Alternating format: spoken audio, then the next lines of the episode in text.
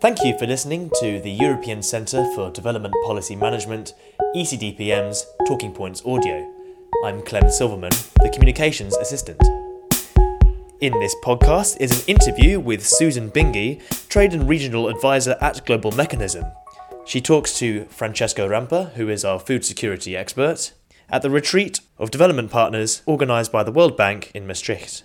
Susan, why did we uh, come to cooperate uh, between ECDPM and the global mechanism? What is the, the area we're covering in general as part of the CAADP uh, preparations?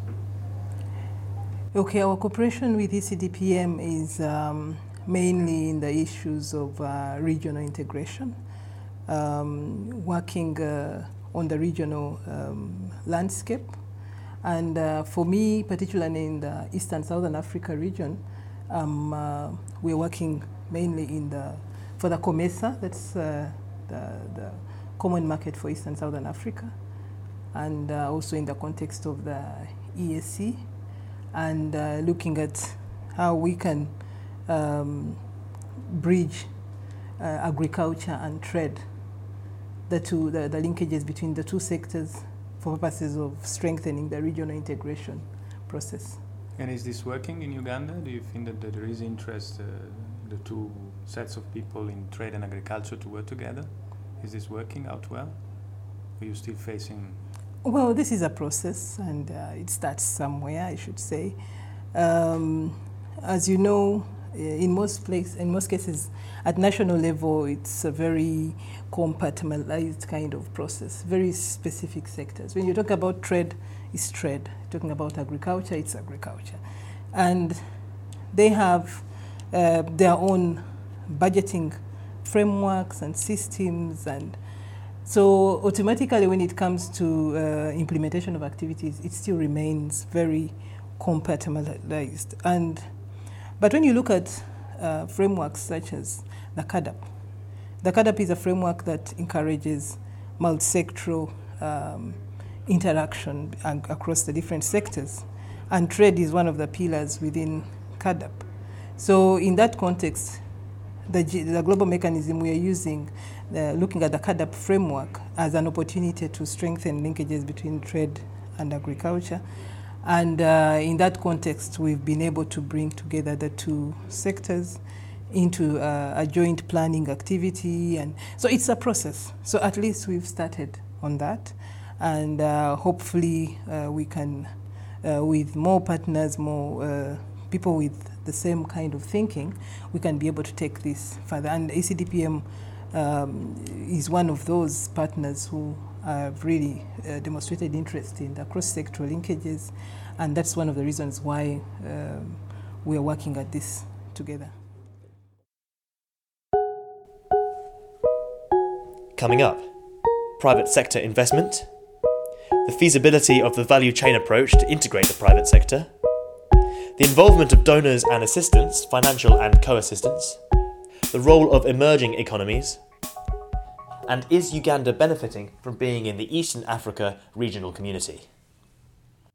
And, and tell, tell me, Susan, why, sh- for example, from the perspective of a, of a farmer, uh, a small farmer in Uganda, why is it important that uh, they trade more? Why should they be interested in, in integrating with the rest of the region in East Africa? Why, why can regional integration benefit also a small farmer? which is one of the objectives of CAADP is helping uh, the small farmers. Yeah, um, a farmer or a small farmer, as you may call him, is a, a very critical um, component of the regional process because he is actually the, the, the beginning of the production process. And we cannot talk about regional integration if we don't have sufficient supplies in terms of trade to be able to feed into the supply chain. So, and we, that's the kind of encouragement that we, we've advanced with the Ministry of Trade. We've got now to also, as trade, look at the production aspects. And the um, enhanced integrated framework of the WTO allows also for that kind of framework where you are able to address supply related constraints to trade. So, and that takes us down to the farmer and the farmer is only assured of a market if the regional integration systems and processes are functioning properly.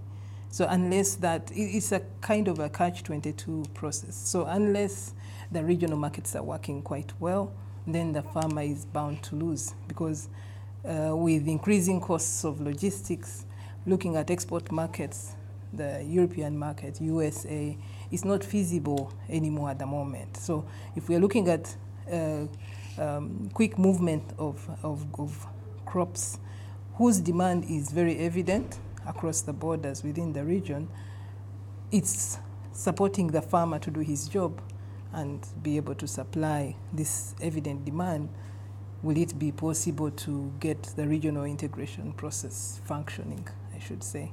So the farmer still remains important, and I think it's uh, critical that all the actors, trade and agriculture, recognize the significance of the farmer and put energies together to be able to support that uh, element of the value chain.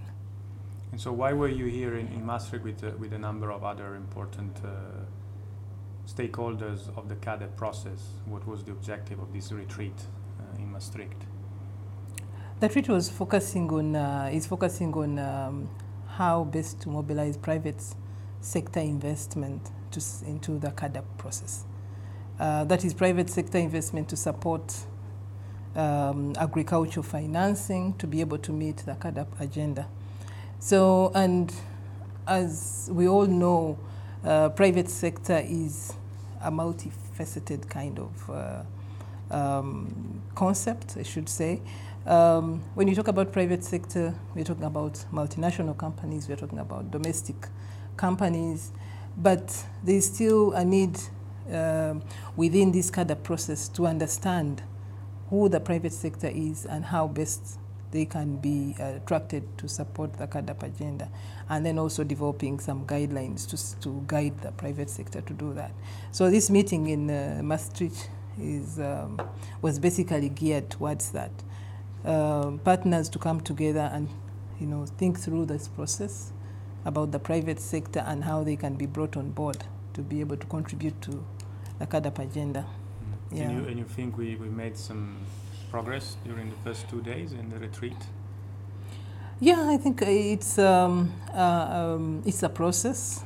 Um, so it cannot be an end in itself. So at least um, there is a start to this, and um, the turn up uh, at the retreat is evident to show that uh, everybody is concerned. So if we can keep the momentum, the discussion, the dialogue um, on some of these critical issues, it's the only way we shall be able to come up with some concrete outcomes. Mm. Yeah. And you think the, the, this process of CAADP and private sector involvement is it likely to, to manage to integrate the small farmers with some of the large companies who export uh, products, agricultural products, or is it something very difficult? I mean, you're positive about the perspectives of integrating small and large companies. Is this something feasible in East Africa, for example? Yeah, it should be feasible. Uh, although the, the, the main um, um, issue should, I think, uh, main issue of concern should be the approach, how, how we're going to do it. But otherwise, in terms of being uh, feasible, it should be. Um, for the Uganda case, we're looking at the value chain approach. That means looking at the whole cross section of actors from the producer up to the market end. So if we can adopt that kind of approach so that we have specialized segments of you know actors along the value chain and then be able to respond to the needs of the different actors yeah to be able to uh, strengthen this supply chain with that i think it should be possible yeah, the only challenge sometimes is um, uh, basically the, the, the mobilizing um, support for the value chain. Because it doesn't help investing in the farmer and then you don't invest in the storage in the post-harvest processes. Yeah then the chain is not complete. So you really have to start you know strengthening the whole entire value chain.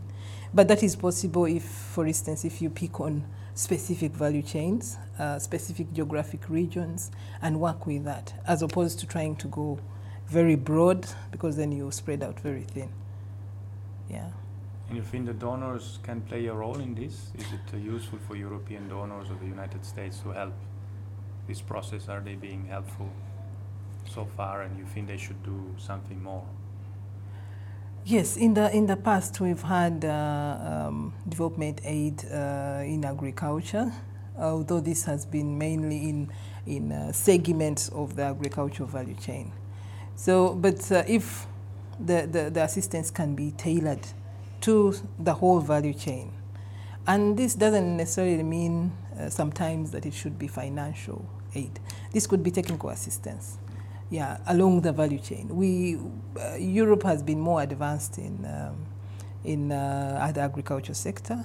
Um, and in that case, there's a lot in terms of technologies, in terms of agri-processing, you know, that could be shared yeah, along the value chain. So the, the kind of support should not be considered as a, a one-off package, but it should be kind of tailored. So it needs to put in some thought into this process as we are looking at the value chain to identify the specific needs, where what kind of products we want to see out of this value chain and the specific needs, and then look at see which kind of partner would be most suited to provide that particular need. So it can be a multiplicity of, of agents along the supply chain. Yeah.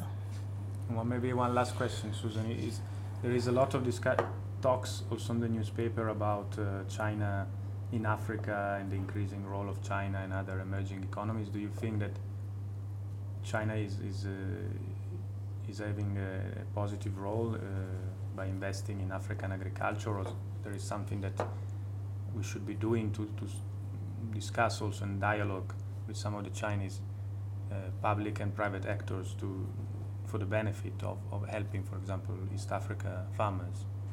Mm. Something that China can do in this process of improving food security in East Africa. Mm. Okay, maybe this I will say on a personal note. My own observation is that uh, the kind of interests of China into you, especially when you look at the Ugandan landscape, the interest in uh, agriculture is quite evident. And um, also in the, they're already there in the construction industry and infrastructure and that kind of, of stuff. So I think with that kind of demonstrated interest, um, there could be possibilities to expand their, their, their coverage of sectors to also include agriculture because if they're already there doing infrastructure, that means they could also have an interest in agriculture. So I think it's an issue of um, working through um, probably identifying the priority sectors and establishing their interest. So doing some bit of matchmaking to see what would be their areas of interest and then um, advancing that at country level uh, through um, the relevant ministries to see how they can be assisted to upscale, to be able to penetrate actually in the agriculture sector. But otherwise, um, just like other investors, um, I think China could also be one of those that could play a significant role um, in agriculture. Mm-hmm. Yeah. One last comment on the Eastern African community, because we, we hear that the Eastern African community is the most advanced regional group in Africa. Do you think in general Uganda is, is benefiting from being part of the Eastern African community, or is something that is too distant from the from the people, from the farmer? I think that well, um, the EAC as a, as a, as a community, um, as you know, has uh, historical roots. Um, EAC was not uh, formed like a few years ago. It has uh, a lot of history. So, um, in terms of people relating with this uh, uh, it's much easier as compared to other RECs, uh, if you can kind of compare with other developments in other RECs. And uh, in terms of the agricultural agenda, um, I think um, the EAC has made some strides in terms of organizing uh, um, the, the agricultural priorities so that there is a common uh, strategy And also, um, we've had a number of initiatives by donors on improving uh, trade within the region. Um, and they're also working on the, on the, on the CAADP compact. So basically, I think uh, it may take a while, but at least uh, there is some progress in that regard. So I think it's an issue of, of time that uh, we should be able to see uh, some results. But I think they've started on it. Yeah. Great. Thank you very much. Thank you, Okay. Okay. Thanks once again for listening to this Talking Points audio. If you have any comments, as usual, please leave them at the bottom of this blog.